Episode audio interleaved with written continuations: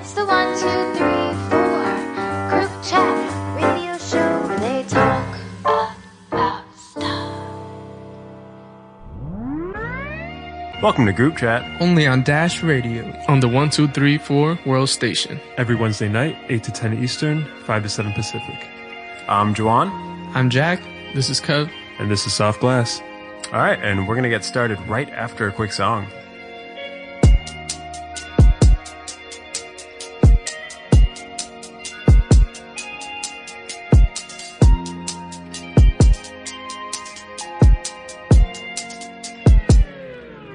Boxes of two. So I gave one to you. And with every moment that went by, I wanted to spend a bit more time moving with you. Is all I needed to do. And in every cloud that shapes the sky, we watched till the moon rose to the night. We got that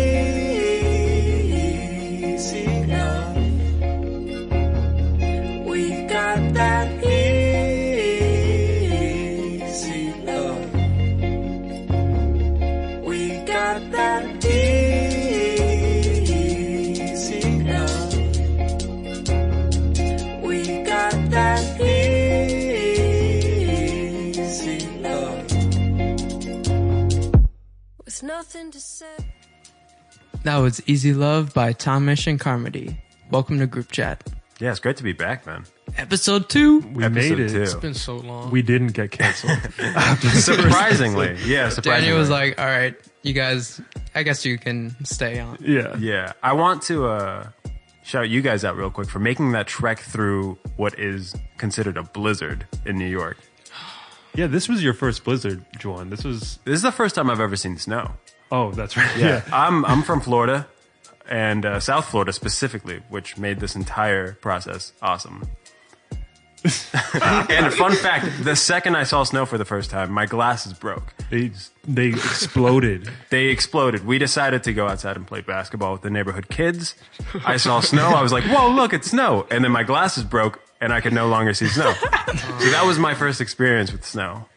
Not bad. I gotta ask. So, like, you love it or? I love it. I love it. We got to do the whole rolling around in it, throwing snowballs, jumping into Just piles of piles snow. of yeah. snow. We did all that yesterday.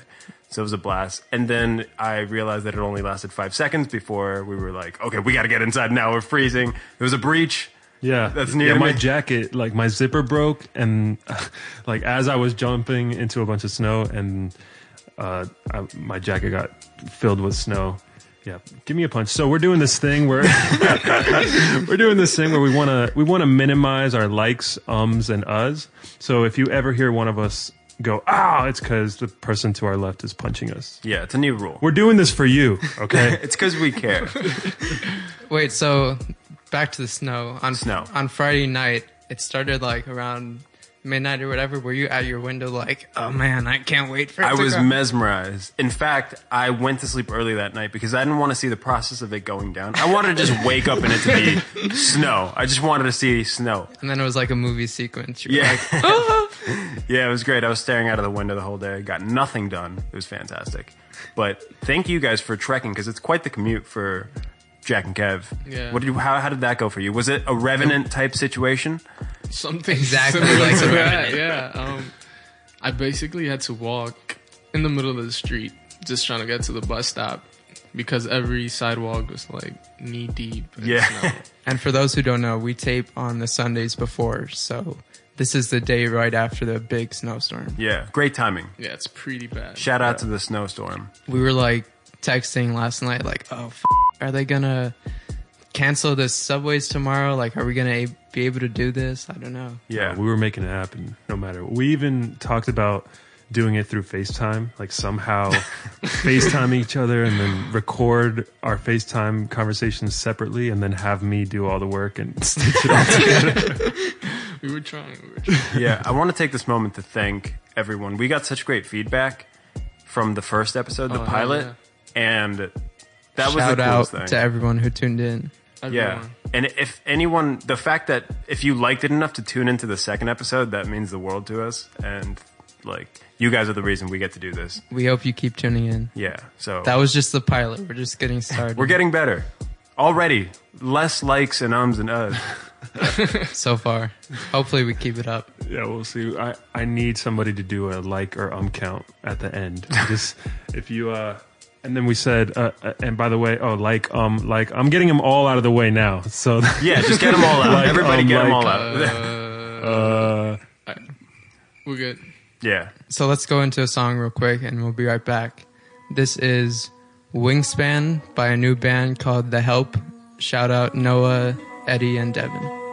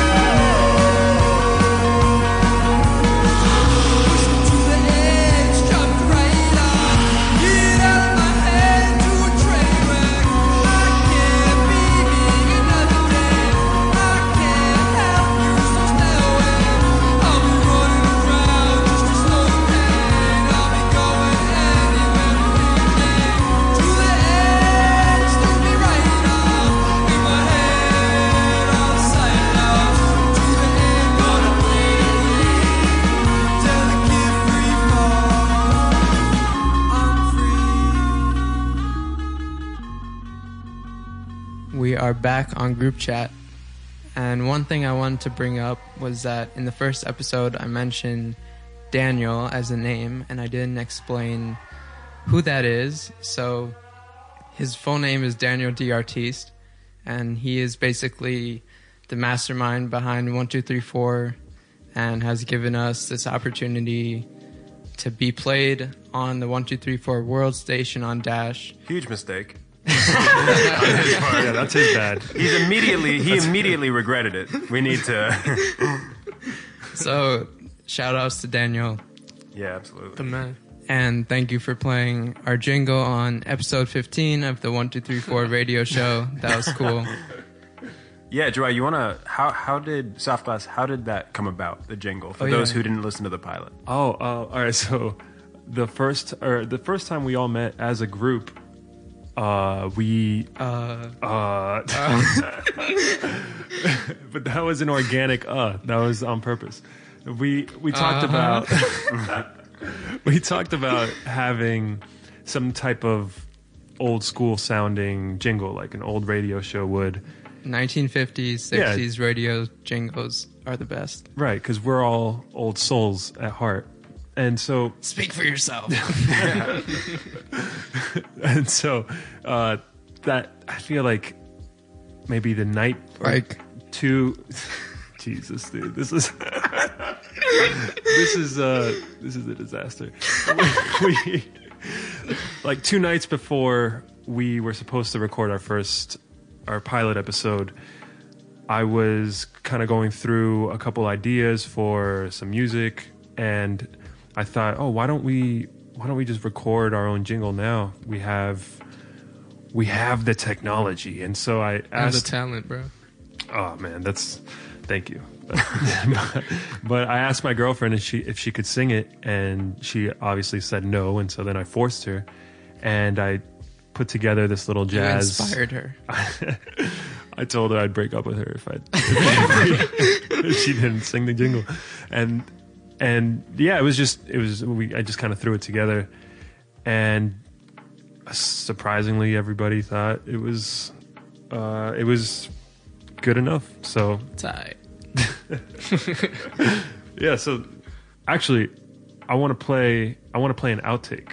I don't think we we never played the outtake in the first Nope. in the first. you said episode. we were going to, and then you lied to. I did. I Please lied. no. Like Kim. Like I'm a liar. Like Kim Kardashian. Where's Good Friday, Kanye? Yeah. But uh, yeah. So here's here's the outtake. And for reference, this is Joanne trying to sing it. This was before I got my Joanne G, girlfriend. a soul singer.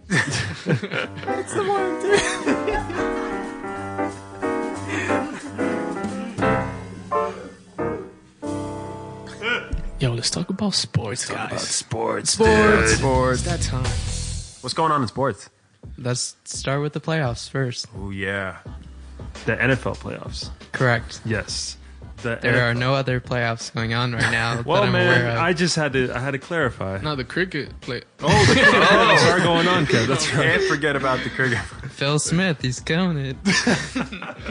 So we're we're recording this right before kickoff. Denver's about to play. for the conference finals. Yeah, Denver is about to play New England.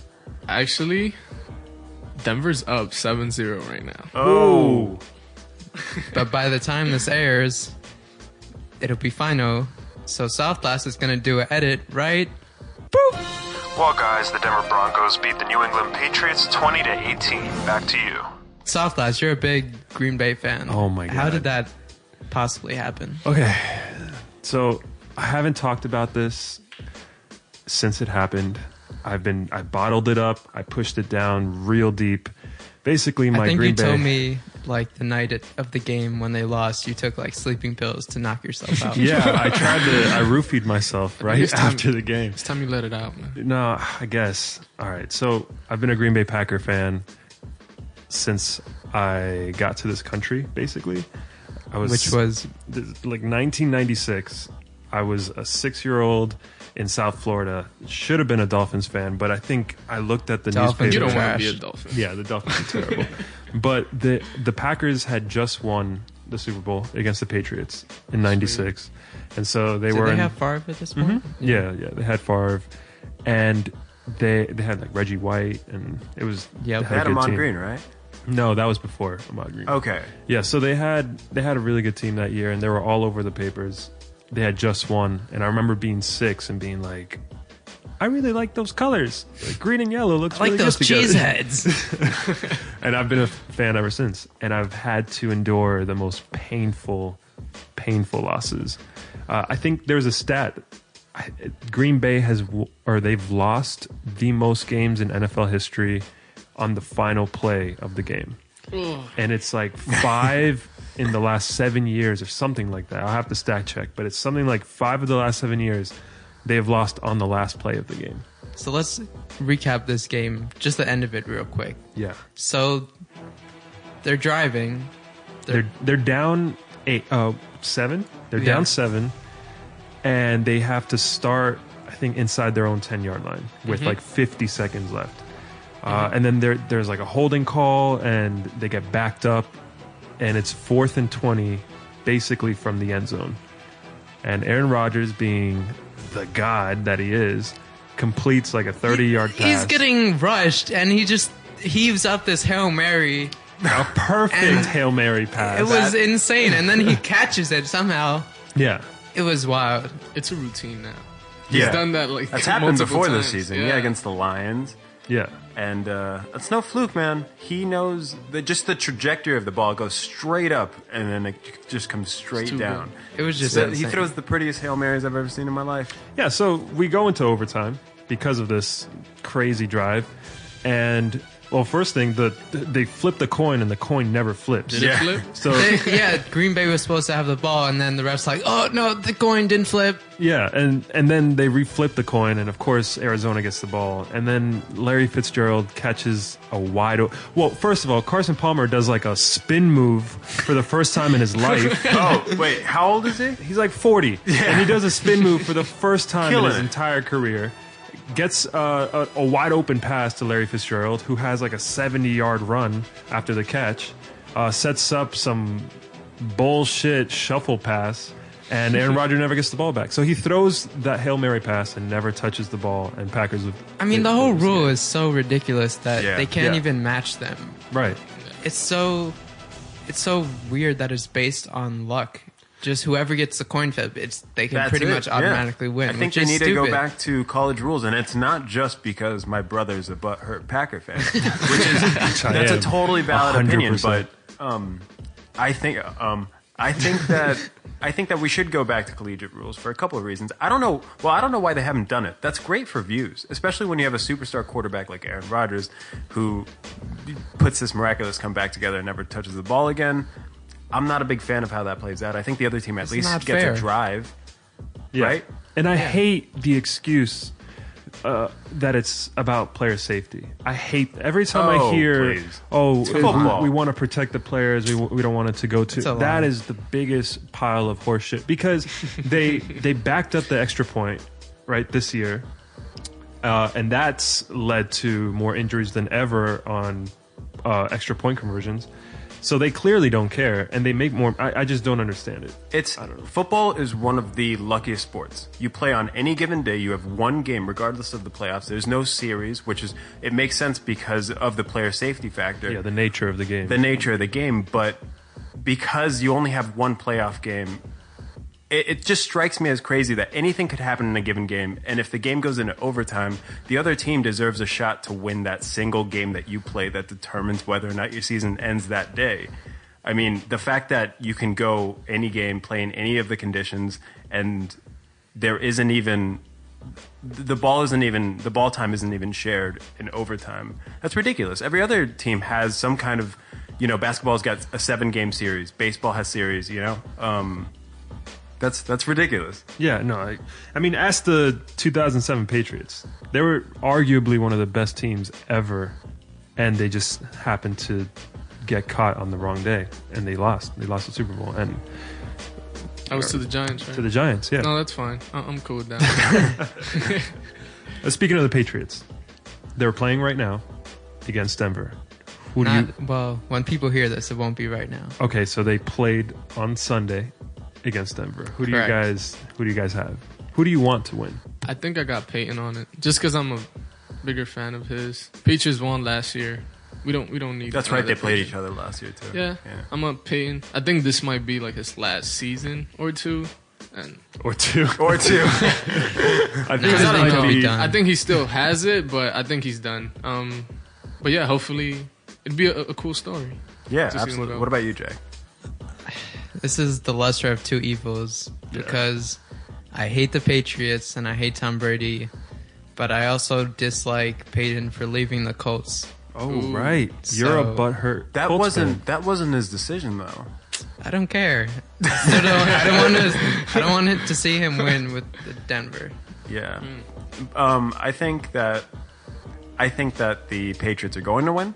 I want to see the Broncos win, but I think that Patriots and Panthers would be a very interesting Super Bowl. So I'd, I'm I'd want to see that. That'd Yeah. be dope. I think the Patriots are going to win. I want to see Peyton get one before he retires, but another one, Another one. another one. Another one. Who do you got though, soft glass? Uh, Didn't you just say? no, I, I I don't care. I really, you know, I'm not a huge fan of AFC football for whatever reason. I don't know what it is. The AFC is just kind of boring to me. But I think the Broncos are boring to watch this year. I don't know if I would want to watch a Super Bowl with the Broncos and Peyton throwing ducks all over the field. And I, I think I would want to see Tom Brady duke it out with Cam Newton. I think that would be more fun to watch. The Panthers are definitely more exciting, Oh, for sure. Oh, they're the most exciting team to watch right and now. And they'll probably win their game. Yeah. We'll and see the that. winner for that game is Well, guys, the Panthers absolutely killed the Cardinals 49 to 15. On another NFL related note, the Rams are moving to LA. Yo, LA got a team now. LA's getting Finally. it. Yeah, that's crazy. That's a big deal. I feel like people didn't talk about this enough, right? And the I- Chargers are still considering yeah, going too. I keep hearing that the Chargers might still go. they'd share LA. the stadium, right? I mean, LA I think has they two have two baseball locations. teams, so Yeah. So in one year, LA went from having zero Well- professional football teams to yeah, having they two. have two baseball teams, the Dodgers and the Angels, and they have two basketball teams, the Lakers and the Clippers. Why So- would you want to immediately split the fan base like that? Like have them root just for trying one, to just one team. They, know they how have, that's great, though. They have the population though. They have the yeah, that's Yeah. absolutely No, right. California would have how many sport major sports teams? Like half of right? no, seriously. They have football, they have the 49ers, the Raiders, they would have the Rams and the Chargers. Yeah. Baseball, they have Dodgers, Anaheim, San Diego Padres, San Francisco Giants, the Oakland Athletics. I feel like I'm missing one, but that's it, I think. Yeah. And basketball, In they basketball, they have yeah, Golden State, Clippers, Lakers, the Kings. the Kings. Oh my god. Yeah, That's too yeah, so many California's teams. stacked. It's a I pretty wish big the state, Angels but- had stayed in Anaheim. There was something about them there that I, Yeah. I liked. When the Angels were playing in the early 2000s playoffs, there was something like magical about it. And Yeah. they had these like rally monkeys and all this No, stuff. No, but they still they still have that. They I know, but in it, Anaheim. it just feels different that they're in LA to me. no, they're in Anaheim. No, I know, but It's just like they, name changed- it. Yeah, they named them. Even Oh, just the name like throws it off for me. Like Yeah, instead of calling them the Anaheim Angels, they're like the Los Angeles Angels. yeah, it just ruined it. Wait, Los the- Angeles Angels. So it's the Angels Angels. Yeah, If pretty you translate much it. That's Yeah. great. The Angels Angel. On this episode, we talk about the Angels, Angels. It's great though because I'm curious to see. So the Lakers, you know, put aside the last half decade, are a very celebrated basketball team, Mm-hmm. Yes. and right, Yeah. And so I'm curious to see. I mean, there's not a lot of tradition with the Rams and the Chargers. So if they're both going to be in LA, I'm curious to see how the culture of those teams change. Oh right, like who would people root for? Absolutely, yeah. Because Yeah. LA's always been, and California always has. You know, they've got USC. They- just bleed tradition as far as Yeah. a lot of their their sports Their teams, teams. Are, are held to a very high standard, Yeah. rightly so. So it's going to be curious to see how LA fans accept these football teams, and Right. You know, we'll we'll see how that plays out. That'll be really. So if you're a Lakers fan, you have to be a Chargers fan, and then if you're a Clippers fan, you have to be yep, you would have to be a Rams fan. yeah, very That's how it disappointed that they didn't change the logos though. I was looking forward to seeing some Oh, new they haven't? jerseys and logos. Where nothing's been announced yet. Oh, they will. wow. They You think so? to. Well, I, I think they will. Yeah. Can we get the classic Rams colors back again? What were those? Now that they're like the the blue and the yellow instead of the gold and the, oh. the navy, that'd be cool. Yeah. Yeah. song break. Yeah. And we'll be right back after a quick song break.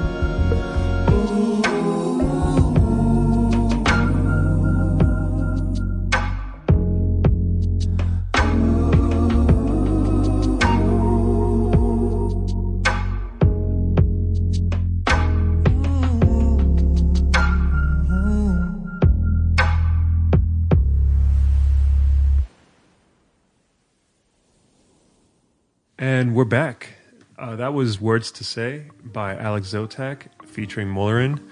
Alex with the crazy bass chords. Shout out Alex and Mullerin. Y'all are crazy.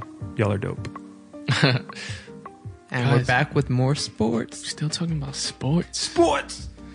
Um, Met fans, lucky people. They get um. Yoenis Cespedes just got um a new contract, seventy five mil for three years. That doesn't sound like a real number. Uh, it is And he has the option to opt out after one year, Wow. insane. plus a no trade clause.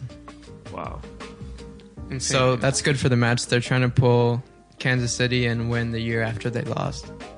yeah, it's good. I think he carried the team, Yeah. so that's good for them. Dope. Um, this last, what was it? Last week, Mike Piazza and Ken Griffey Jr. got elected to the Hall of Fame. Let's clap it up. Ken Griffey, the legend. You guys know Ken Griffey, right? Of course. Oh, classic. That's classic Ken. He was like, he's pretty much like the cool kid of baseball at the Okay, time. Yeah. He started that whole wearing the cap backwards, Oh, wow. Okay, cool. That's, king of home runs. He that's was everything like- I know about baseball. Wearing Yeah. hat backwards. he started that. That's cool. Played for the Um, Mariners and the Reds. played for the Mar- yeah started his career in the Mariners. He was looked at as like the best player of like the 90s. Okay. Like overall and it was great. Um he's like gotten into the sneaker culture and everything. Right. Like the Ken Griffey's which One of the few, right, of baseball. yeah, no like one you don't see that often in baseball, so it's And he got in with a really almost perfect rate. Yeah, um there's a few things that were interesting about that Hall of Fame draft. So he almost got unanimous decision in. That means that almost all voters voted for him. Why would you not vote for him? Why? How is it not unanimous? I don't know. They're Some just people like to stand out. Yeah, they're like, oh, he's not perfect. So basically, three guys out of 440 didn't vote for him. Wow. So he got in with like a 99.3. He's the highest all time. Wow. Wow. And another interesting thing is that Mike Piazza, who um, got drafted by the Dodgers, I don't know when, but he was draft pick number 1,390th overall when he got drafted. Ken Griffey was number one. So for the first time, there's like such a range between um, the Hall of Famers and their draft picks. From like the first to, he, it was like the 62nd round. He They're in the same picked. in the same class. And they're in the same that's class. that's that's crazy. Because Mike Piazza pretty much broke out. Classic on. Met, one of the Yeah. most well known, especially of that like early 2000s run. Yeah. It was all Piazza. Um, Classic Piazza. Let's keep it with the the New York theme and Carmelo Anthony passed Larry Bird and Gary Payton in all-time points this last week. That's crazy. That's crazy to me.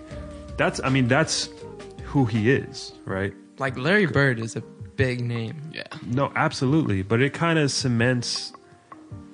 I mean, that is his legacy. I think when it's all said and done, that's Carmelo's legacy. One of the greatest scorers of all time. Mm-hmm. He's currently number 30, so Yeah. and I think he still has what at least 5 more years left Oh, in him. at Oh, least. absolutely. He doesn't play like the way he plays.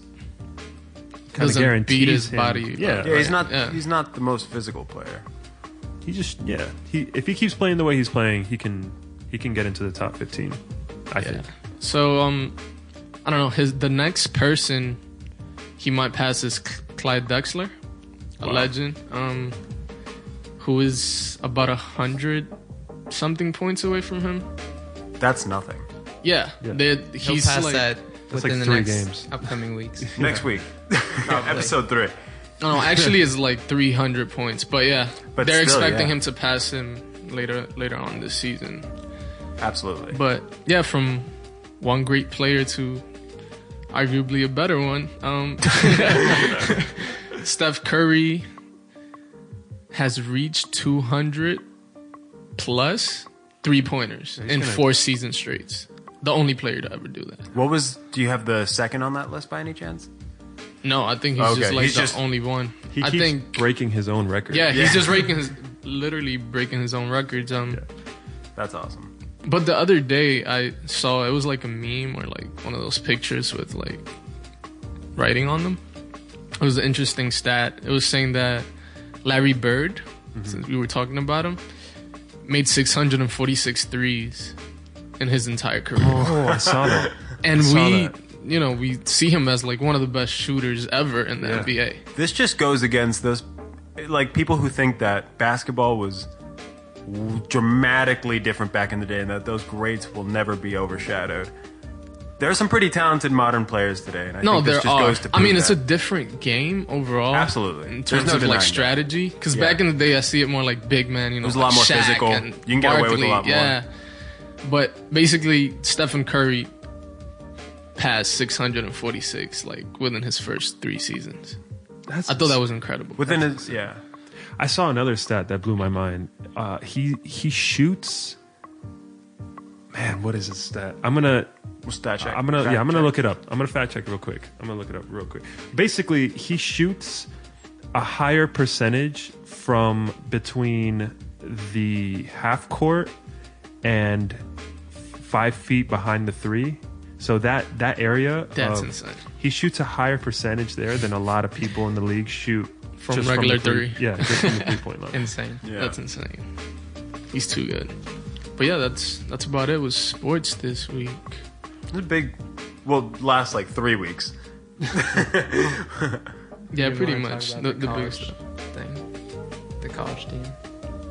Oh right, within this snowstorm that we just went through, there was this um Jonas.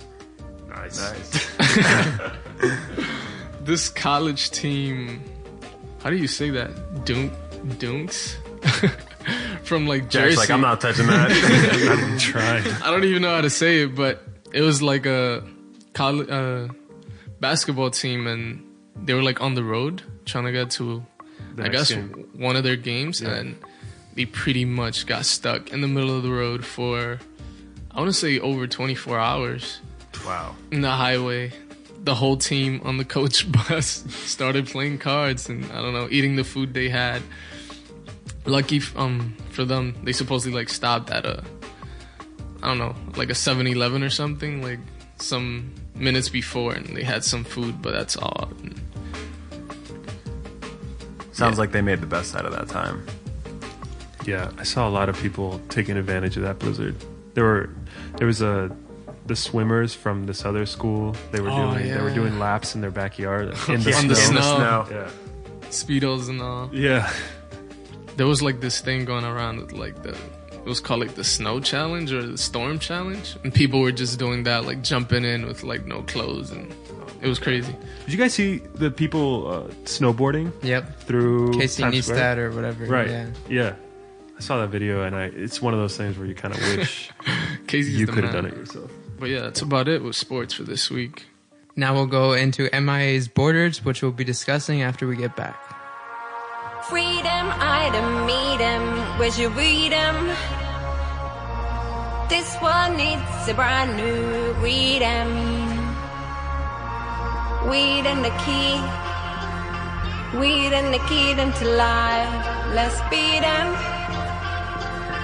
We them smartphones don't beat 'em.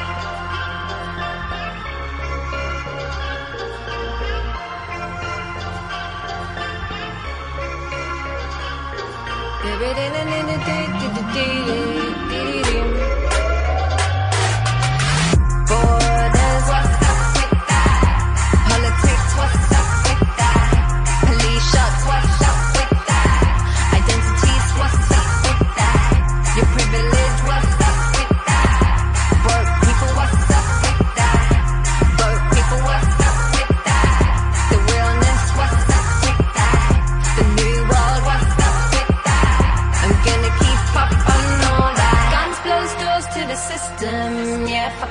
say we're not with them. We're solid and we don't need to kick them. This is north, south, east, and western. Yeah, guns close doors to the system. Yeah, fuck 'em when we say we're not with them. We're solid and we don't need to kick them. This is north, south, east, and western.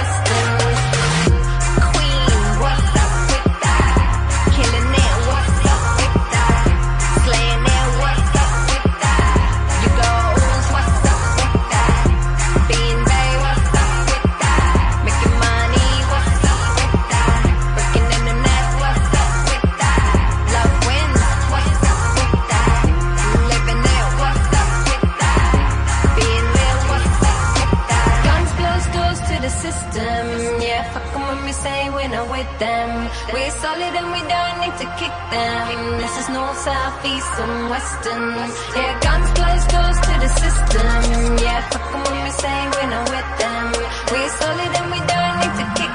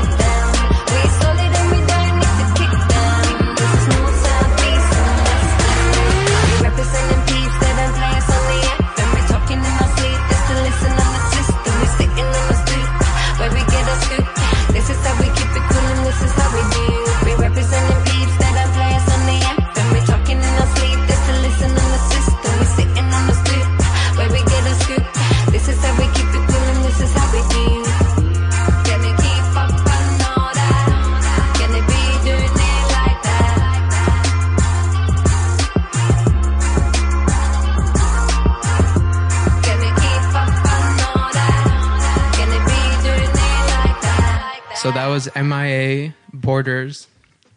What do you guys think of the video first? Man, she always has the dopest videos. Yeah. I think she always has one of my favorite videos of the year, every year. Oh wow. So basically, for this video, there's this one. There's two small clips where she's wearing this jersey that says "Fly Pirates," and it's originally says "Fly Emirates." And this team, who the jersey is originally based off of PSG, Paris Saint Germain. They basically sent her a letter saying, take this video down everywhere within 24 hours or we'll take legal action. That's so crazy. That's ridiculous. Um, first of all, they're two five second clips. Right. You had a The first no, one is like one second. Yeah, we it's had like to pause second. it for you to point it out. Yeah, you were like, here, uh, here comes, here comes. Eh, no, no, no. And Juwan like missed it. He like sneezed. Oh, rewind.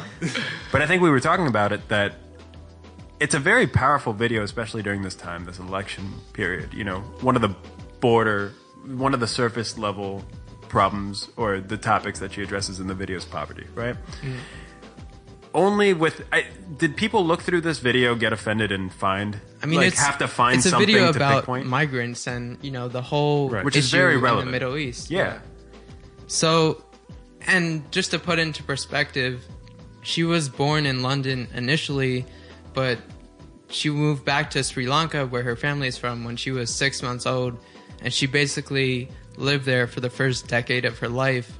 And her family would try to get out, and they couldn't get out. There was a civil war going on there, and she basically grew up in poverty and all these things. And she finally got to London around her 11th birthday and she really grew up a lot there as well.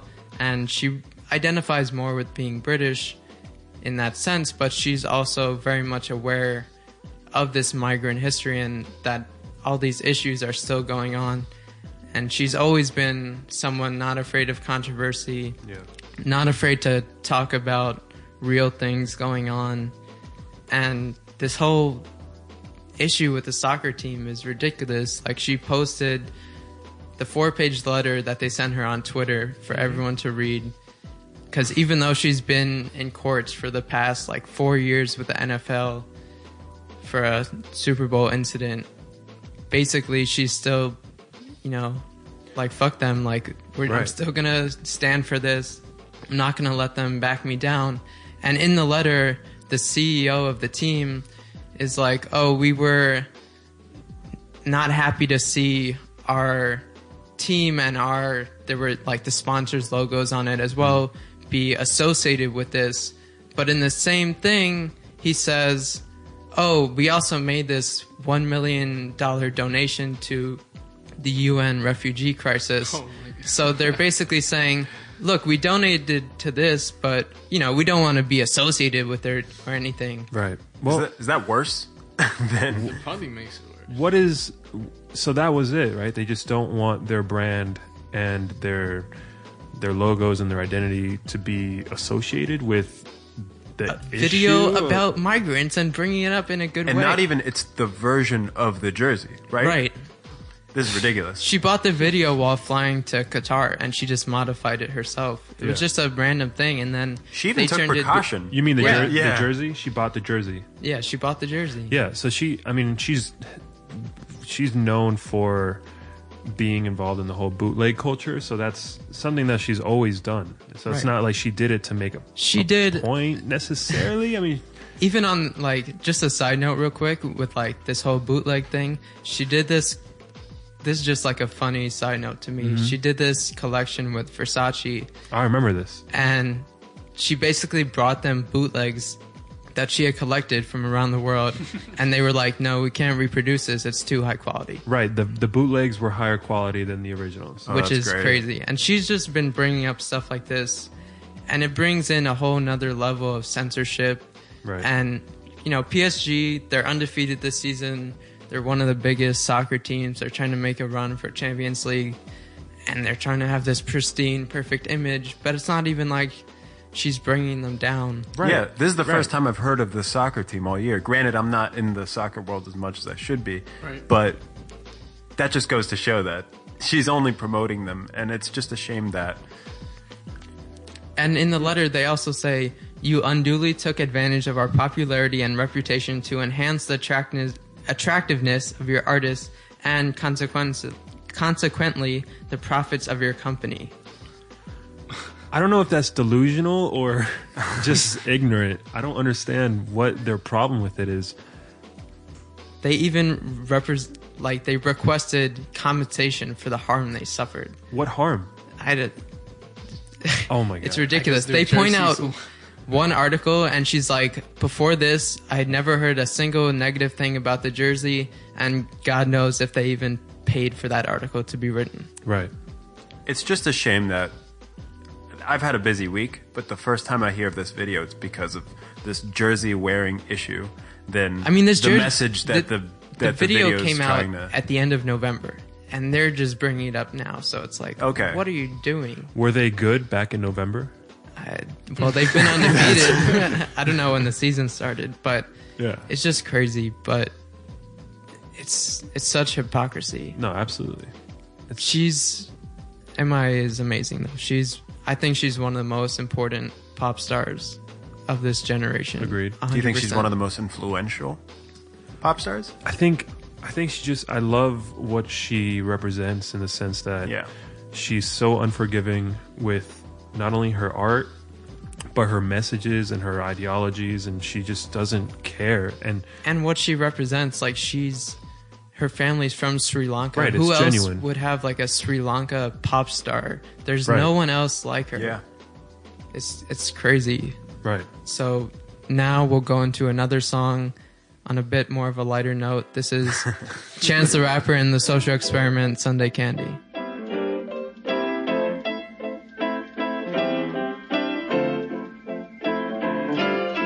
She can say in her voice, in her way, that she love me. With her eyes, with her smile, with her belt, with her hands, with her money. I am the thesis of her prayers. Her nieces and her nephews are just pieces of the layers. Only one she love as much as me is Jesus Christ and Taylor. I got a future song singing for my grandma. You sing it too, but your grandma ain't my grandma. Mine's is handmade, pan fried, sun dried, south side, and beat the devil by a landslide. Praying with her hands tied. President of my fan club, Santa. Something told me I should bring my You gotta move it slowly, taking in my body like it's holy. I've been waiting for you for the whole week. I've been praying for you, you're my Sunday candy. You gotta move slowly,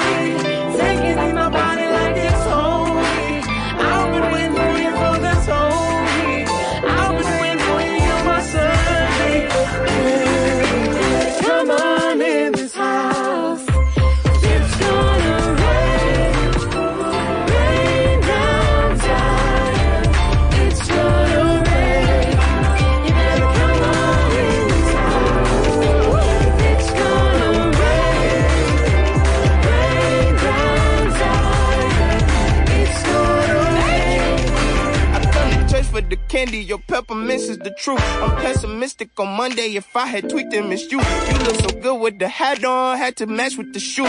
Came in dressed in the satin, I came and sat in your pew. I come to Christmas for dinner, 50 rolls on my plate. Hella holes in my stocking, holding your pockets in place. I like my love with the budget, I like my hugs with a cent. You smell like light gas while the electricity rent. You sound like why the gospel choir got so tired. Singing his praises daily basis, so I gotta try it. You my dream catcher, dream team, team captain. Matter of fact, I ain't seen you in a minute. Let me take my butt to church. You better come on in. Come on in this house. It's gonna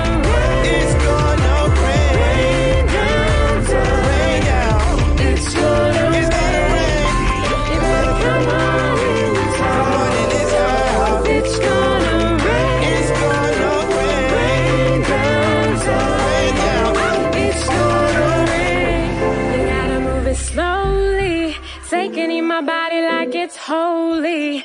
I've been waiting for you for the whole week. I've been praying for you, you're my Sunday candy. You gotta move slowly.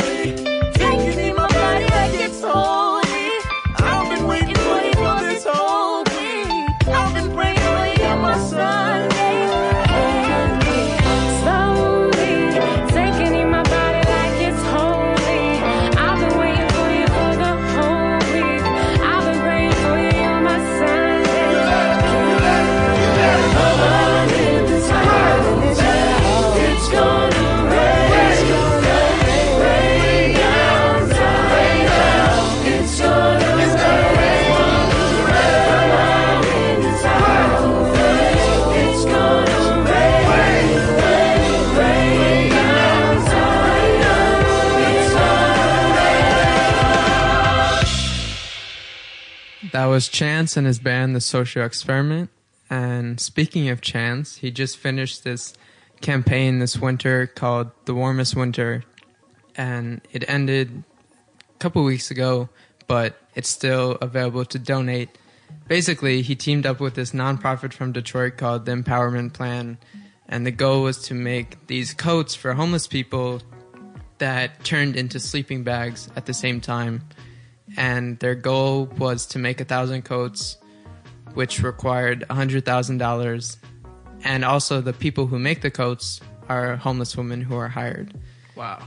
And they raised over a hundred thousand dollars. It's at like one hundred seventeen thousand right now, and it's crazy that he raised that much money, and especially in Chicago, where their homeless population is over 125,000 and they have super harsh winters. So it's really important that he did this, and it's amazing how artists can have that power and influence to for social causes like this. Even like we were just talking about MIA.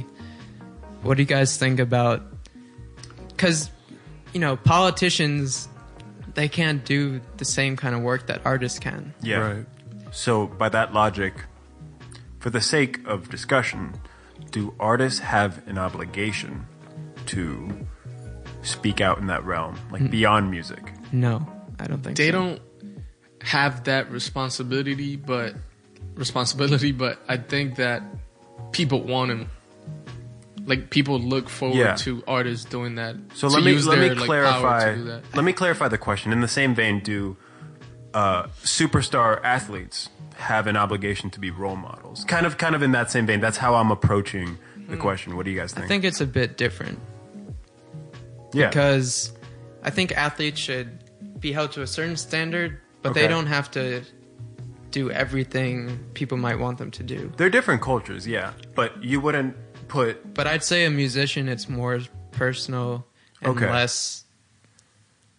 They're in the spotlight for the music they're making. Hopefully, that's true to them.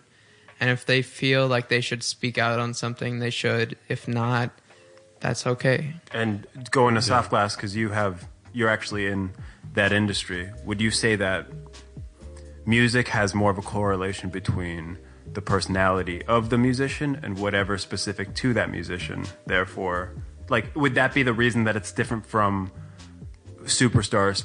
Uh, athletes that musicians their personality and their image and who they are is part of that music and the aesthetic that they that people uh, people you know praise them for Yeah, I don't know. I to answer your your first question, I don't I don't necessarily think that artists have a responsibility to uh, you know either donate money or help their their their neighborhoods or whatever the case may be. I don't think that that's a responsibility that artists have.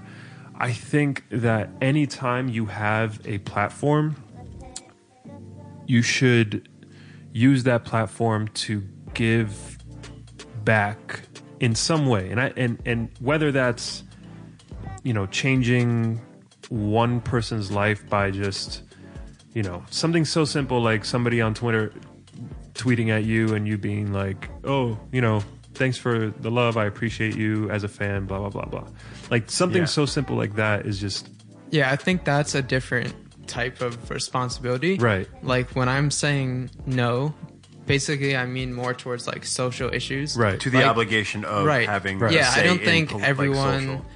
Like MI was talking about the migrants. I don't think everyone needs to be talking about that. right. No know? one has to. ev- Not everyone has to pick uh, social injustice and Right. you know And jam some- it down people. If people. I can, just to, to further Yeah, yeah. this, uh, Macklemore also dropped the White Privilege 2 song, which kind of falls in, in line with what we're talking No, about. No, it absolutely does. Yeah. Because a result of that was the whole Iggy Azalea thing. That's and, a whole thing. And Talib, uh, well, the, the the correlation is that Talib Kweli actually basically told Iggy Azalea through Twitter that she also had a responsibility Yeah. as an artist taking from a specific culture to give back to that culture.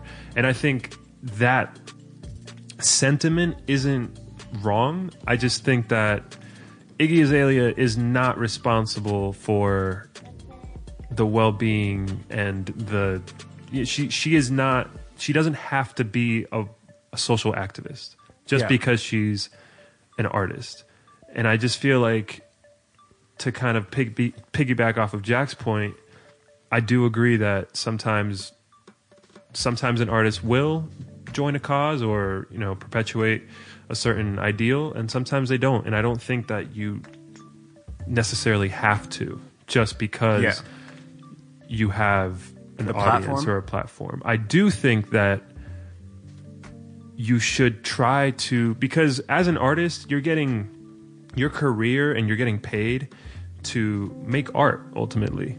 And that's a gift. That's that's crazy to have a, a fan base that supports you and and basically you know gives you means to create a profession out of what you're doing. That's a gift And it's So I a think- two way relationship because every that's, time that's all I'm saying is I think that as an artist you do have a responsibility to give back in some way. Also, Yeah. with all this, all these issues going on in the world, it's more than just talking about them. Sometimes, sometimes it's just making music that makes people happy, that Right. allows them to deal with these issues better. Sometimes it's as simple as that.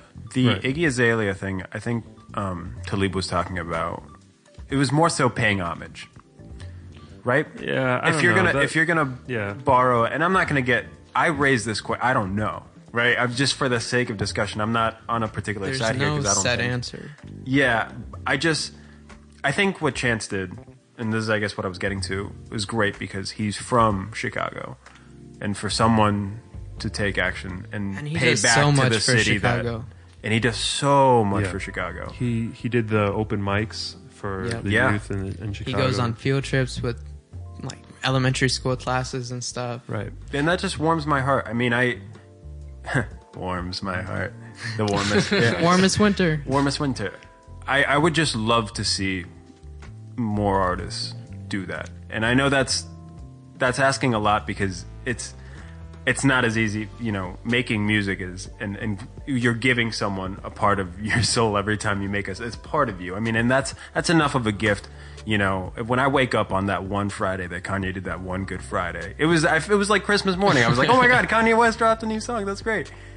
So it, I think it is a two way streak, and I just love to see that kind of interaction with where he's from and paying homage to that, But- and trying to make it a better place. And also, what he he talks about this stuff all the time. His Yeah. music, Yeah. he really.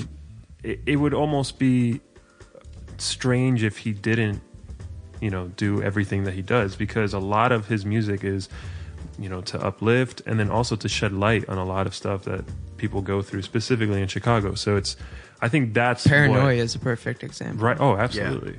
Yeah. And I think it's great that he's living his art. It's not just, you know, rapping on a track and then it ends there. I think it does it it matters because it's just an extension of who he is as an artist. And he cares. He cares about the fans. Never charged anyone for a project. I mean, everything he puts out, he's it's for the people. I mean, and, that's Yeah. very. Um, It's a people's champ. what, what do you think, Kev? No, um, I was just gonna mention because you mentioned it, um, about the responsibility of an artist and whatnot, and I do agree that they don't have to. Like they don't owe anyone. They don't owe Yeah. anyone anything, but we're getting to a point, and I, I think it's you know with social media and whatnot, it's becoming more popular and more artists are doing it, but it's almost becoming a responsibility for artists to do this. For example, like Chance, he he does it. He's great. His music is about it.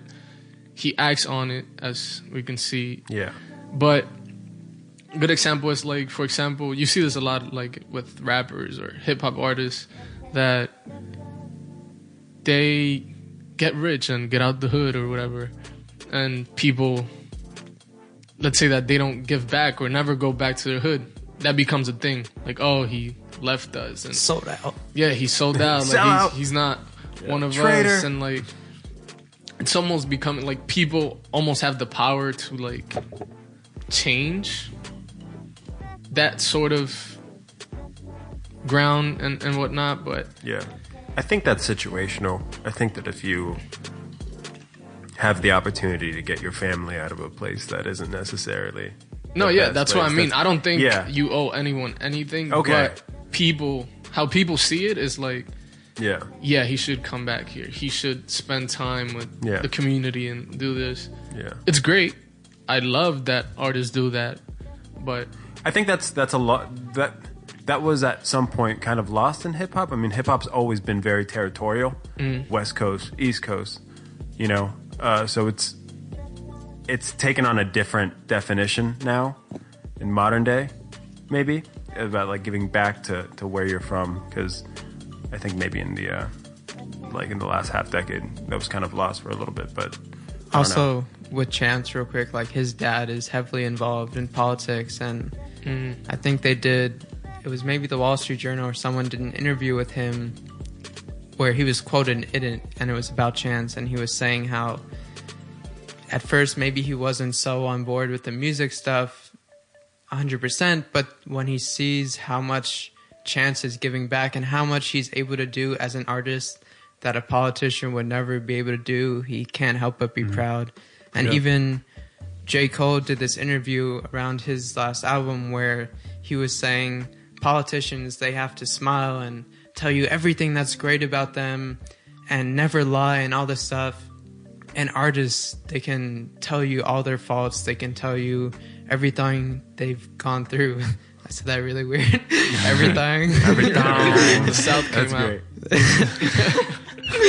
they can tell you everything they've gone through Yeah. and just be completely honest and that those are the people we need you know these politicians they're not really helping us the way artists are really making the right ones are really making a difference and it's crazy that the power of artists and politicians are so shifted like that Yeah.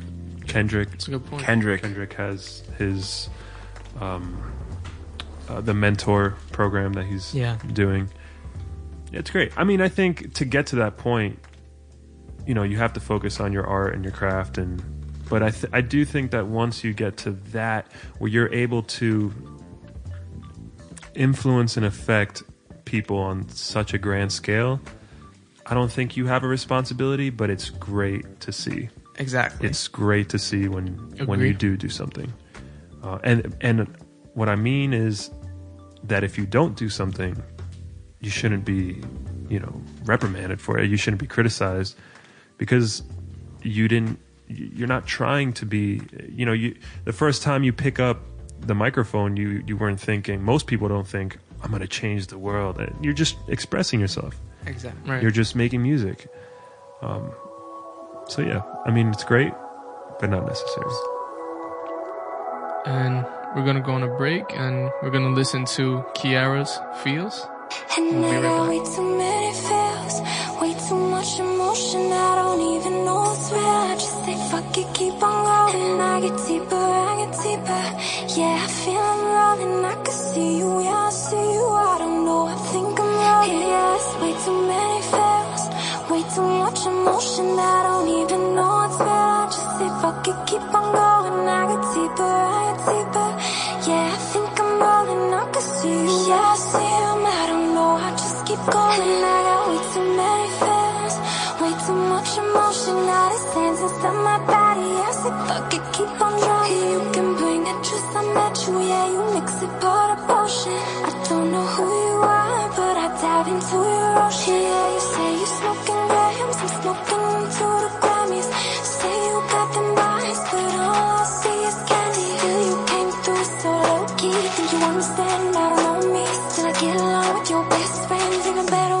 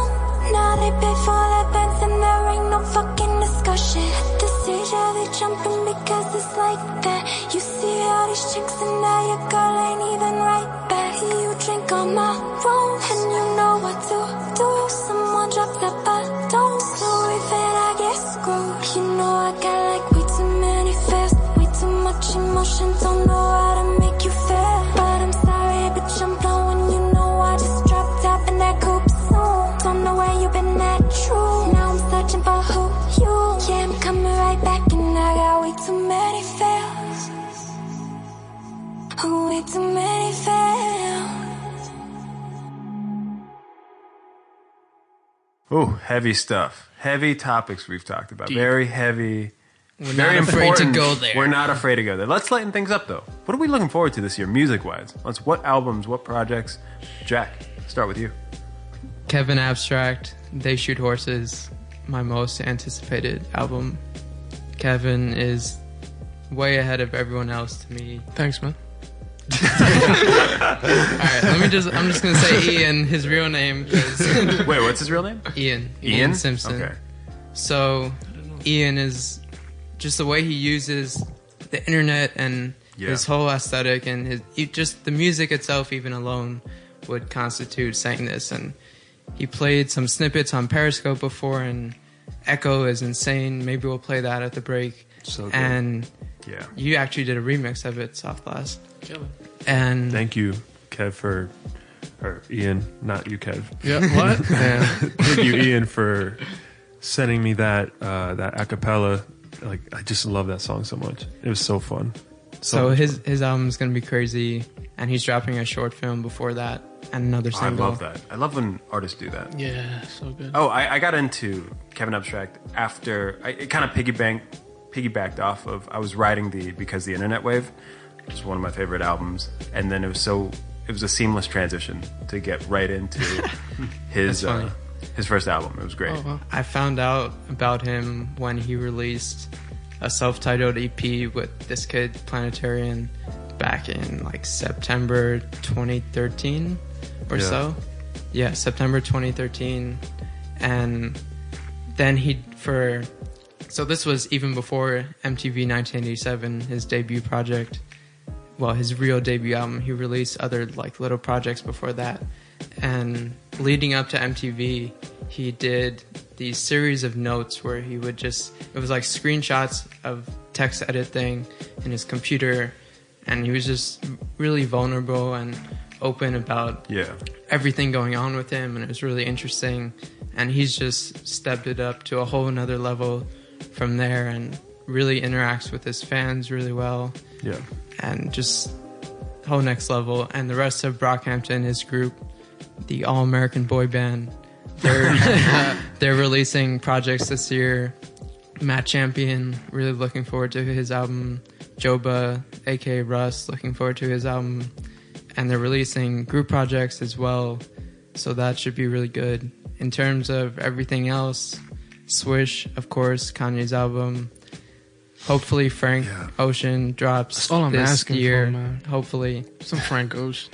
MIA's album Dev Hynes Skepta hopefully it's a good year for Yeah. music Hopefully, Radiohead releases Oh, something. They're, yes. they're starting Oh, to yeah. perform together again for the first time in like three years, or four, maybe longer. didn't they release a, like the cover of the James Bond song for Spectre I believe Yeah, I I just want I just can't wait to hear the next progression because I loved In Rainbows, one of my favorite albums of all time, and then I actually loved King of Limbs because I felt like it was the most natural progression. It was kind of the yin to In Rainbows is yang, where In Rainbows was really melodic and uh, you know mel- uh, just melodically driven, whereas King of Limbs was very rhythmic and very visceral. Textures. Yeah, and very textural. So I can't wait to s- just hear what they do next because I know Thom Yorke is never satisfied with just staying the same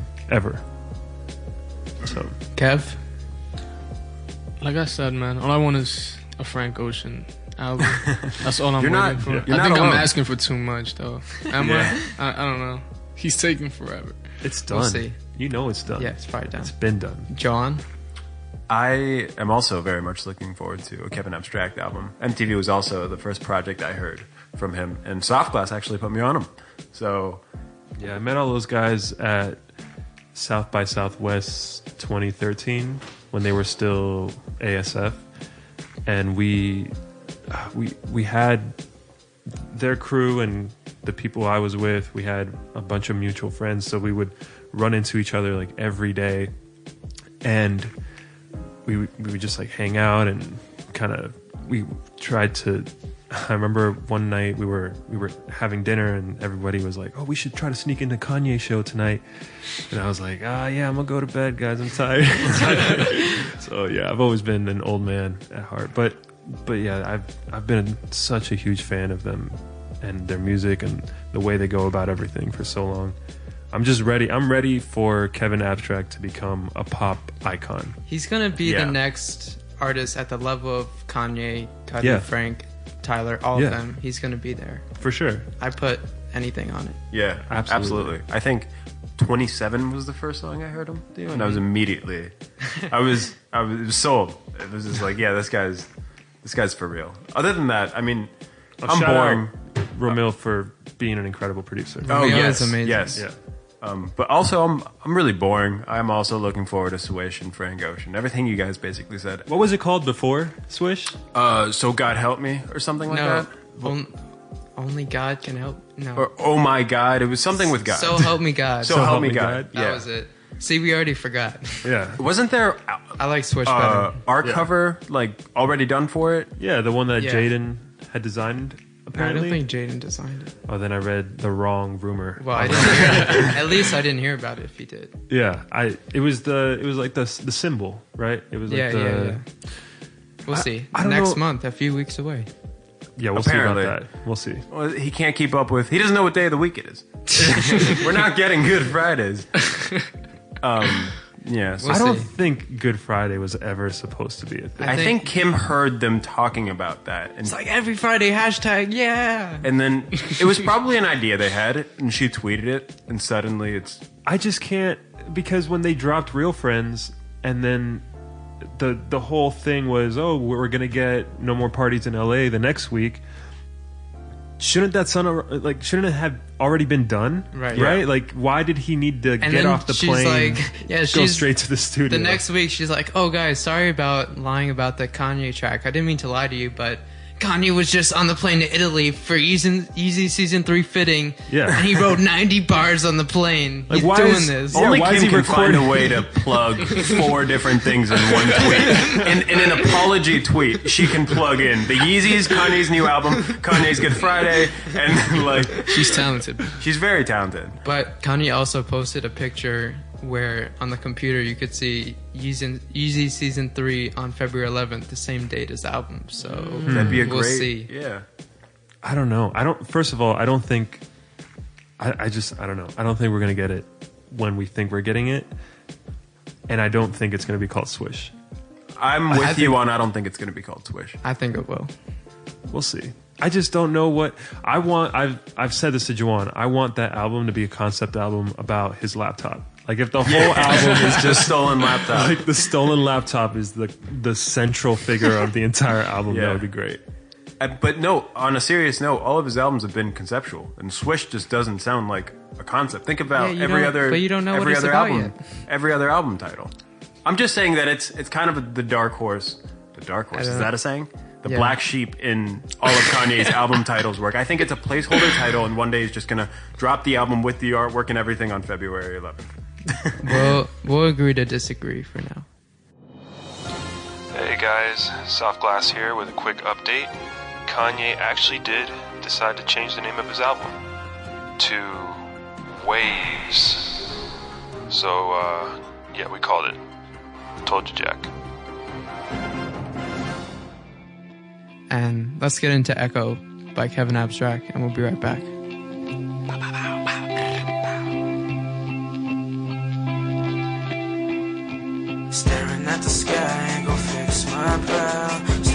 sky ain't gon' fix my problem. At the moon ain't gon' bring you back. At the moon ain't gon' bring you back. Staring at the sky ain't gon' fix my problem. Staring at the sky ain't gon' fix my problem. Hollering at the moon ain't gon' bring you back. Hollering at the moon ain't gon' bring you back. I started smoking cigarettes. I even picked a pot again. Coke ain't touch my nose yet. I'm afraid I'll be just like my friend. I'm afraid I ain't gon' have no friend. Oh my god, when do my story end? Tell me, God, when do my story end? I'm locked outside of the DeLorean. He was a bad son, he was a bad son, he was a bad son, he was a bad son, so he left home. So he left home. He had to run, yeah, he had to run, yeah, he had to run, yeah, he had to run, yeah, nowhere to go. Nowhere to go. You can take a look. You can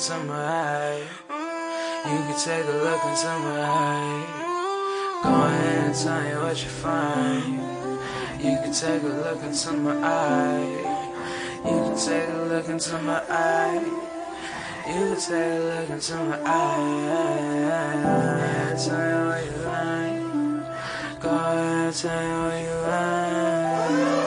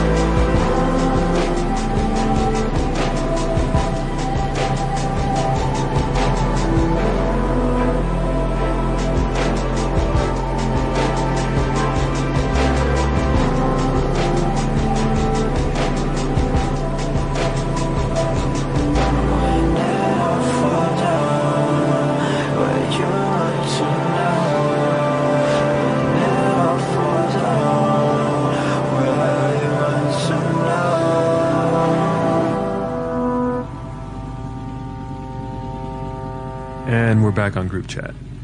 Um, I think uh, we we really want to talk about something that actually affected me uh, more more than I thought that it would, and that's David Bowie's passing. Uh, I think when I think of pushing boundaries, and when I think of artistic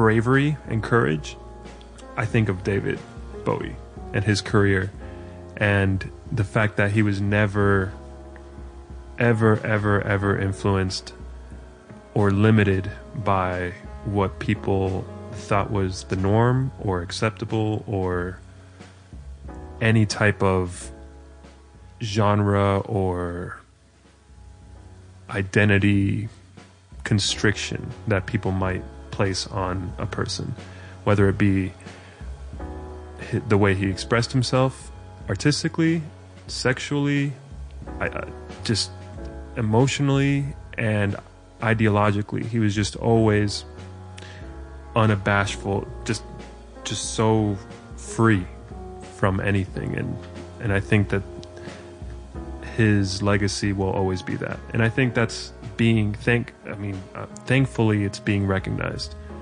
that and I don't know Jack what do you what what was your first thought when you heard So I'm not a huge Bowie fan. Not that I dislike him either. Right.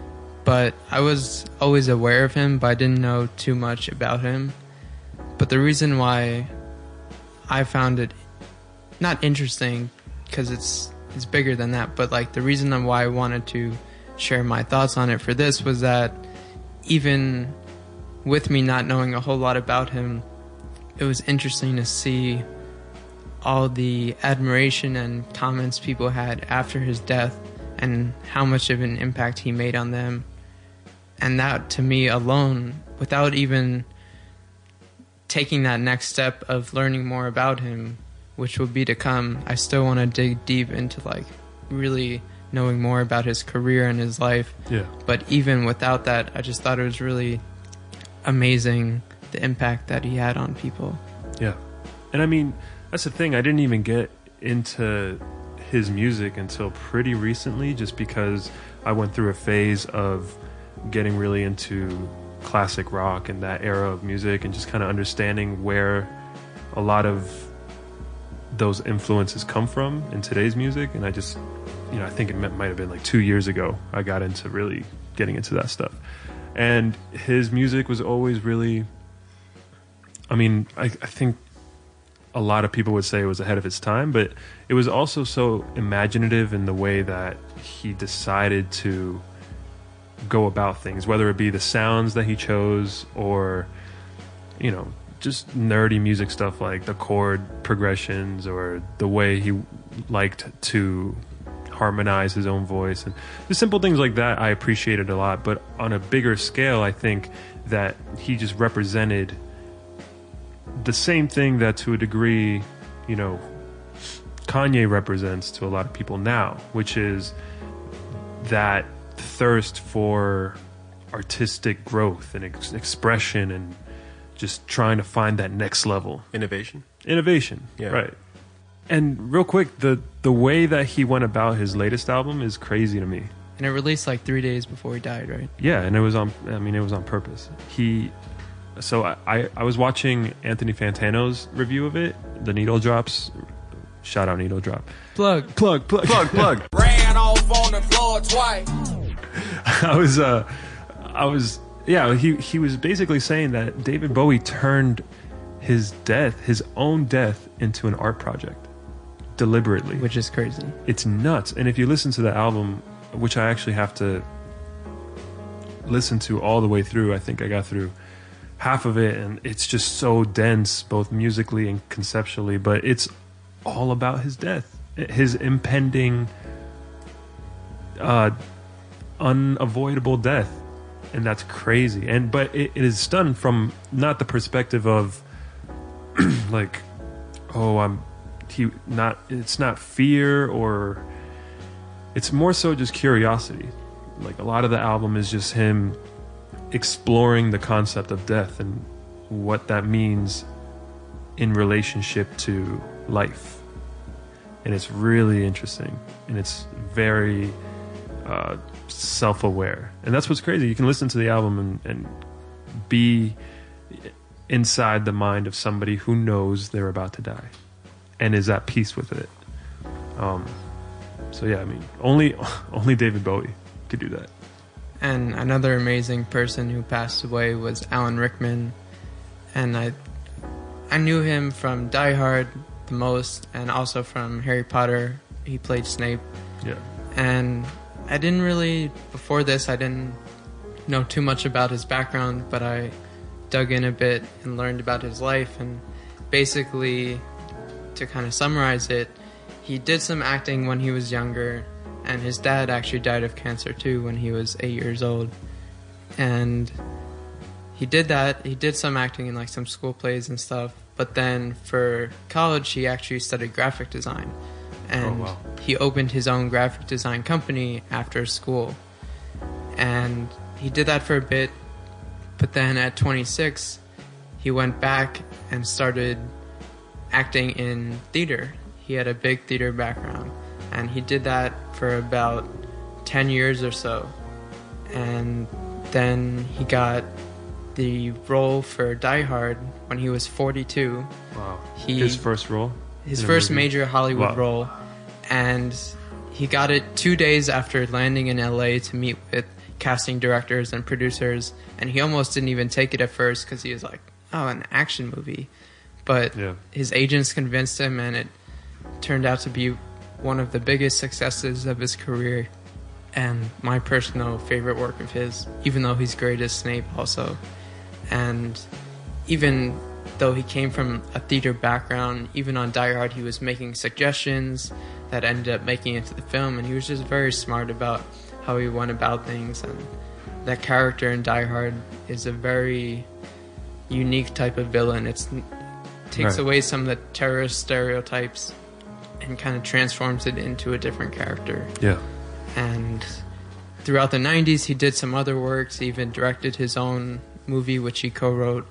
And then in the 2000s, he landed the Harry Potter roles, which J.K. Rowling actually wrote for him Wow. with him in mind. Wow. And he Wow. was amazing in that. So just, it was sad to see him pass. Really amazing actor. And what an inspiration that his first major acting role came at 42. Yeah, exactly. For any young actor out there discouraged that you didn't make it in your 20s, just look at that. I mean, mm-hmm. that's amazing. Not even actors though. Like Not even actors, really. yeah. Any Yeah. anyone doing anything they aspire to do, any artist. I think that I didn't know the toll that this would have on me until I realized what a big presence he had in my life, unknowingly so. A little bit of background: as a kid, I was very closed-minded and didn't like to read. The one exception to that was the Harry Potter series, hmm. and I always read. I read the first book after watching the first film, so every time I read of that character, I had him in mind, mm. without knowing that. These movies spanned a decade of my life. Those books spanned a decade of my life. So it's crazy now that, to hear that he's passed. It's my, it's a huge chunk of my childhood, and the older I'm getting, like the more that my young idols are are falling, and it's taken quite the toll. But it's it's his story is very inspiring, and and even also besides the 42 part the fact that he studied graphic design and then Yeah. even started his own company out of school and then completely changed paths so My favorite- if you're if you're just graduating and you're trying to figure shit out it's you know Yeah. you you don't have to worry too much you still can make it happen whenever My, my favorite artists are people who don't just do one thing. I, I love to do a lot of different things, and it's great to great to find people that, or it's great when you know artists find success in different fields. That that's always very inspiring to me.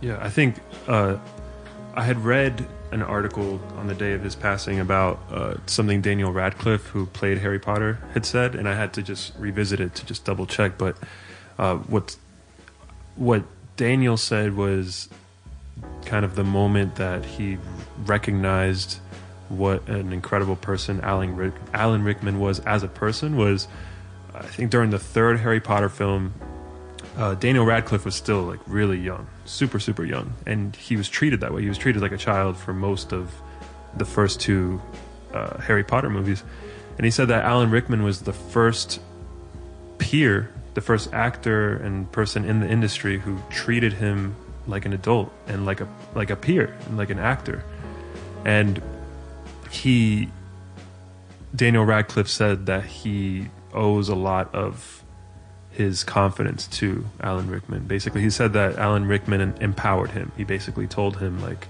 "Hey, we're we're peers. We're in this together. Like, just I'm gonna feed off of you. You feed off of me, and we're this. You know, we're equal." And could you imagine being however old he was? I mean, he must have been like 12. What that means to you? Yeah. that and all this pressure on him as well Absolutely. And he didn't have to do that, you know. So, Deep yeah stuff. that's Yeah. great should we play some bowie and take a song break yes, sir. We'll be right back on group chat.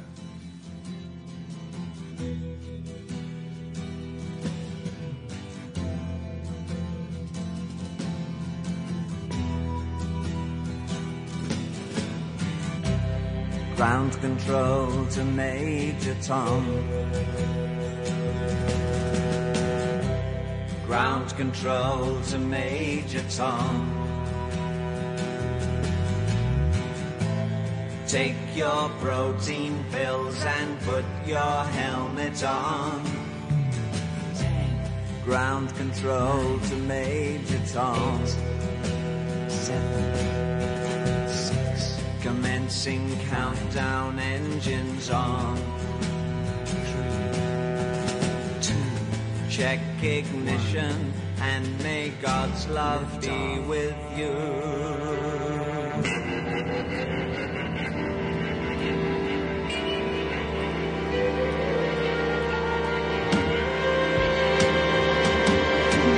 This is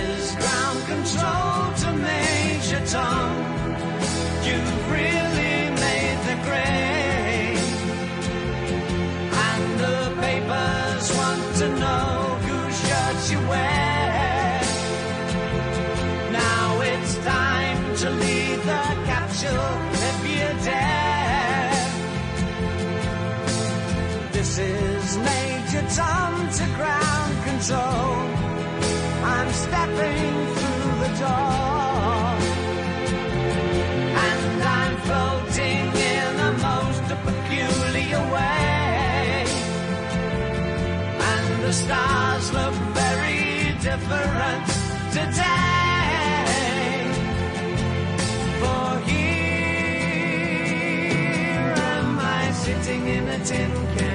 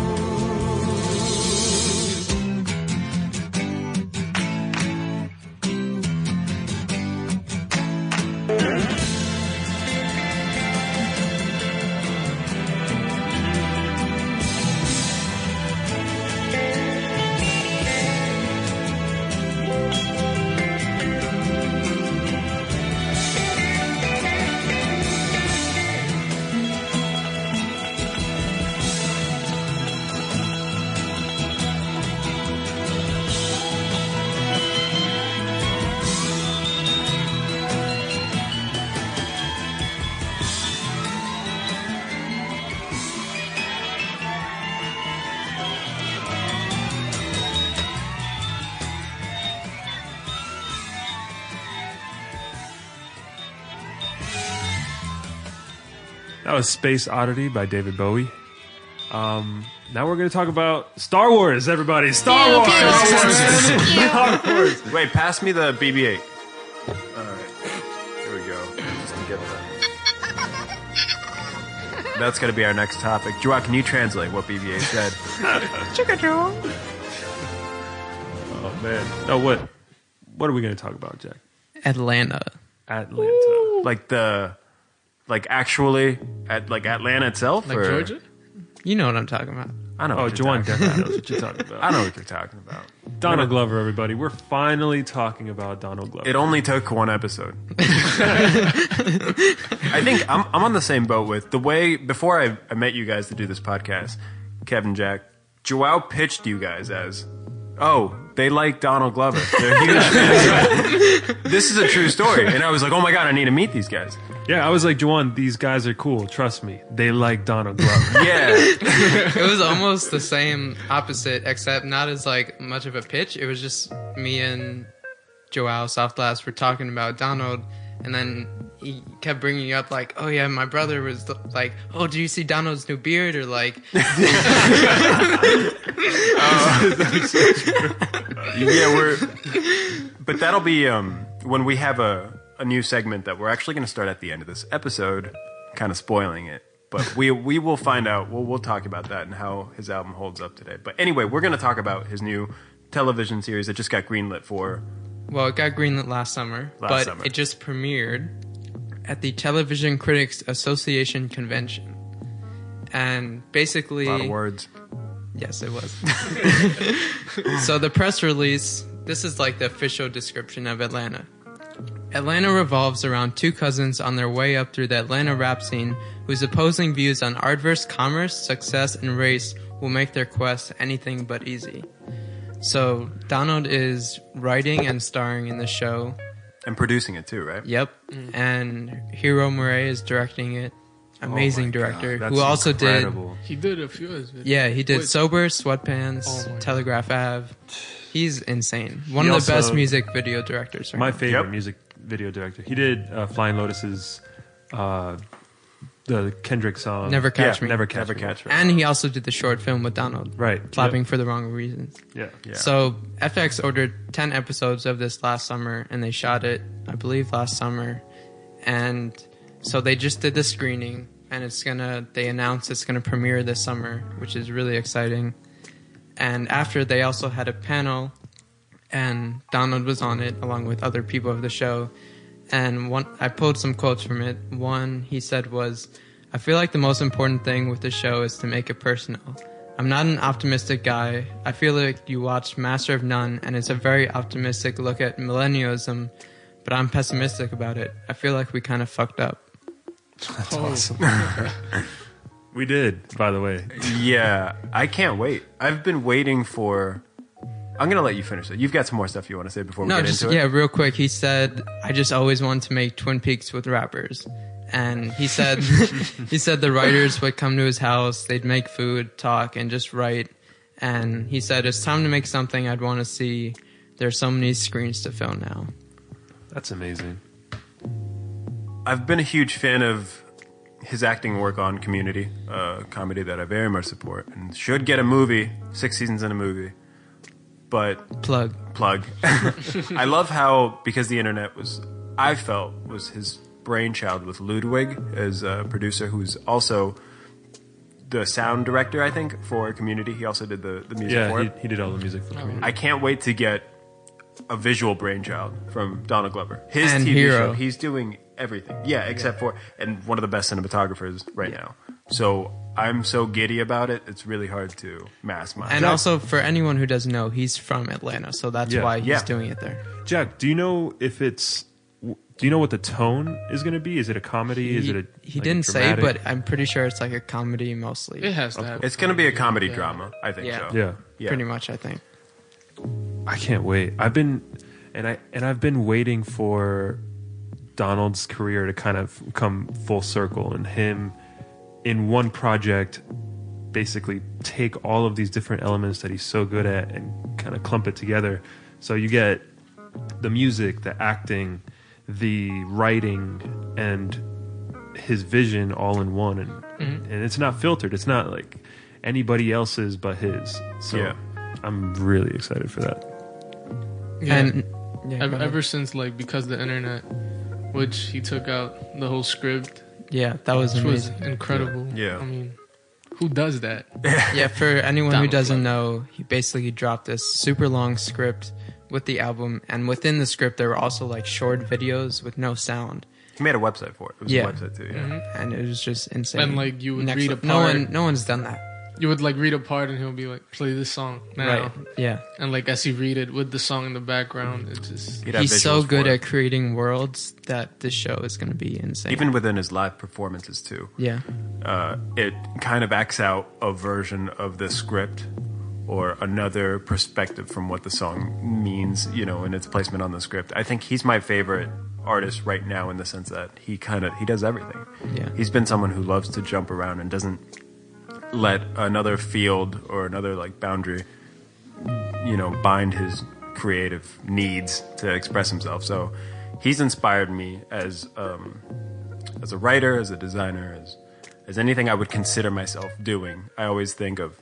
people have done multiple things before and have found success doing different things, and he's an amazing ex- uh, modern example of this. and he's so slept on. Yeah. Still. Oh, by the way, I believe I might be wrong, but I believe that our very own Daniel the artiste actually wrote a script for one of his projects before Donald Glover did. Really? Just throwing that out there. He did write a script. I don't remember if it was before or after, but it could be. I think it was. I think it was the summer before. Interesting. Yeah. Shout out DOTs. Yeah. By the way, that film, the short film they did for that is amazing. The end of summer short film. Yeah. If anyone hasn't seen it, you should go watch. Him and Ben and other people worked on that, and it's really good. Honestly, that's what sold me on Daniel. Yeah. For real. Yeah. So, yeah. It's just um, to kind of close close out the conversation of Donald in Atlanta. It's a shame because we don't know much about it, which is really cool. We're gonna. But go it's also it. good yeah, because that's a we'll great be thing. surprised.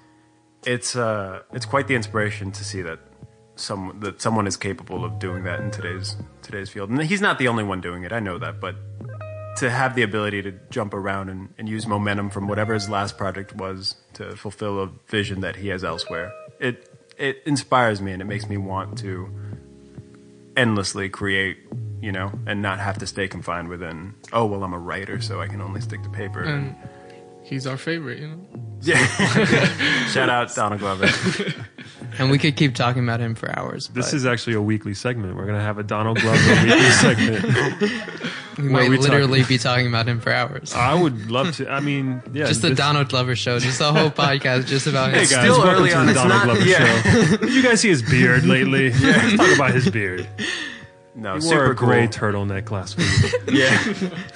All right, so next, another show that actually just started is called Angie Tribeca, and it was created by Steve Carell and his wife Nancy, and it's for TBS. And basically, besides the show itself, just first I want to talk about the format of it. They started it by launching it on a 25 hour marathon, and there were 10 episodes that would loop. And also at the beginning of it, they had a telethon, like one of those old Wow. school telethons. And it was just a really interesting format. And the reason why they did it is because people love binge watching all these shows now. So it was interesting Yep. to see how a, t- a bigger TV network like TBS wasn't afraid of it. They embraced it and made it this fun thing.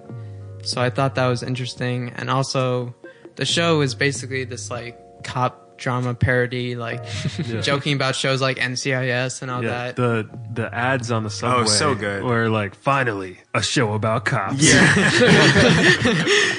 and uh, Rashida Jones, who I love, she plays Angie Tribeca, who's the main cop, and there's other people on the show, and it's just it's enormously stupid in a good way, and it's just really funny, just f- filled with random, blatant jokes. And some people might hate it, but I enjoy watching it. How It's- great is she, by the way? She's amazing. Yeah. That's amazing. I'm so glad Steve Carell's at this point in his career where he could just do whatever he wants like this. Like, and he's proven that he can do really anything. And it's Yep. just, and it, but it is great to see him come back to comedy because he was doing a, a lot of drama stuff for a while. Foxcatcher. Yeah, the Foxcatcher. It was probably Big the Short. biggest, the biggest one. Big Short. Yeah, just to kind of prove he could, you know. He can. Like- and then so Point yeah, proven.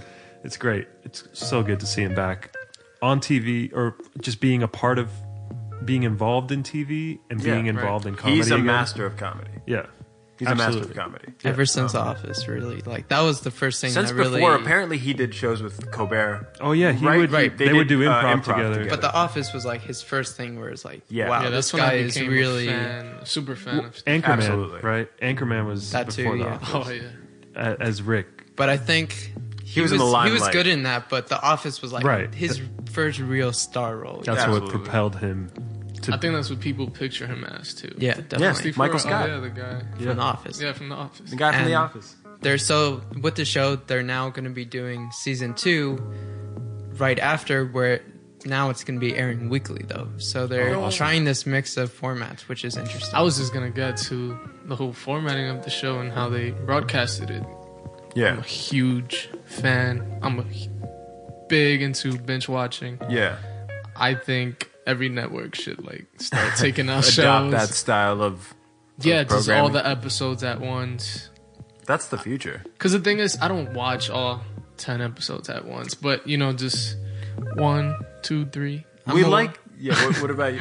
I'm more of a weekly guy. Like I like having something to look forward to each week. You like to pace it. Yeah. Um, I, I think we just love the power of we can watch the next Yeah, episode. Right. too. We have the control to watch the It's next like, don't episode. tell me when to watch this. That's just the modern. I think that's going to be the future in terms of every, like modern so. technology is going that way, just giving us more power and control. with Now- like the power that Netflix and HBO Yeah. have at the moment. yeah. What do you think, Soft Glass? How do you make money as a network though if you put everything out at once? Well, they get they might get a bigger viewership, and through doing that, I don't know. I can't imagine. Because it, it works for networks or companies like Netflix and HBO because they're pre not prepaid, but you got to pay for those services. Netflix Right. is very tight-lipped about the views. They don't make that public. Yep. They don't publicize anything. So I'm mm. curious to see. Netflix doesn't have any ads either. How do shows that go directly to Netflix make money after that? Well, not so much, not so much Netflix, but more so like what, what it's on TBS. Yeah. So how does TBS make money by showing all of the episodes once? Like they don't get by not getting weekly ratings and getting weekly viewership and just kind of banking on everybody tuning in for all 10 episodes at once. That's ballsy. I'm not Yeah. saying it's Yeah. good or bad. They might I'm not have the answers. They might just be experimenting. Right. Yeah, because I don't know if it works for a network like that. if they are just experimenting, that's great to see and Yeah. very refreshing for Yeah. Them to be able to take this. Oh, I, yeah, I don't care how Yeah. much money they make. I'm, just, I'm just trying to think from their end. Yeah, how are they does profiting That makes sense for them, and actually, it could have a lot to do with Steve Carell executive producing as well. Yeah. because he could be kind of, uh, you know, almost allowing that to happen by maybe investing and not, I don't know, by maybe covering TBS's bases as far as they're not going to lose any money because Steve Carell fronted uh, maybe more and than Rashida is a pretty or- big yeah. star too. Yeah. Yeah. Also, she just released a great video for Flip and Rewind. Let's get into that right now. Oh, awesome. And it was produced by her nephew. It was a song for his album. Oh, amazing. Nepotism. We'll be right back on group chat.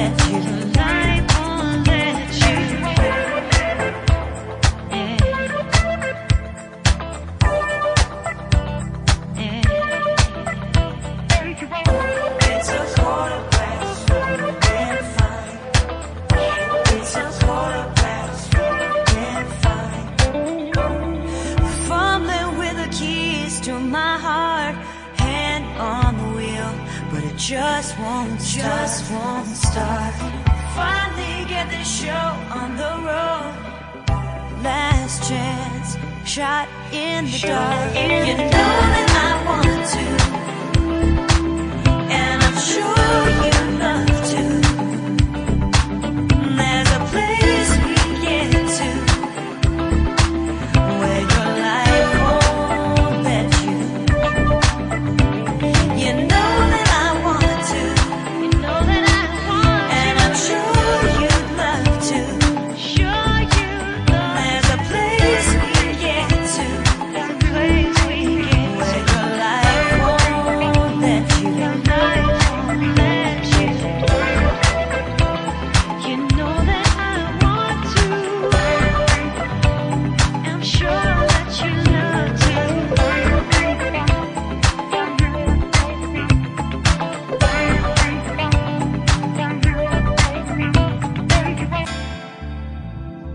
you to Daniel.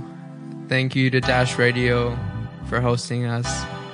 This has been the second episode of Group Chat.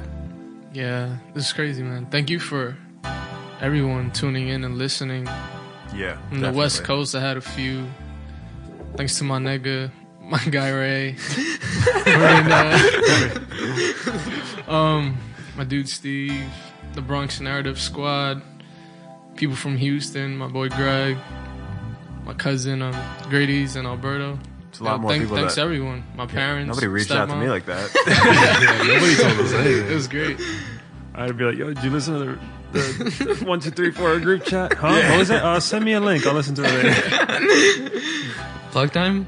Plug? Plug, Plug, plug, plug, plug, plug, plug, plug, plug, plug. plug, plug. It All is right. Jack, where can we find you? Instagram, Imagination Dead Nation, Twitter, ID Plus NYC. deep. Uh, this Kev, you can find me at same old Kev on everything. This is Soft Glass. You can find me. Shit. Really? it's just soft glass. Don't find me at What's my name again? this is Soft Glass. You can find me at Soft Glass on everything. Uh, that's S O F T G L A S. Only one S. This is Juwan. You can find me at Juwan Gonzalez 27 on Twitter, Instagram. And if you want to friend me on Facebook and hit my DMs up, you can find me on Okay. Facebook. Find me on Tinder as You well. get to Find me on Tinder Poke too. 'em, swipe left. Yeah. And you can Don't, email. no. What? No, I was like, no, don't. Just Twitter and Instagram. Anyway, you can email us 1234groupchat at gmail.com. You can listen to the episodes on SoundCloud, soundcloud.com slash 1234 group chat. And please reach out to us with any topic Please. ideas, Yeah. feedback, anything. Love to talk Do about our work for us, please. Come up with topics. Thank you so much for listening. Thanks again, Daniel. Love you, Daniel. Peace. Later. Bonus song.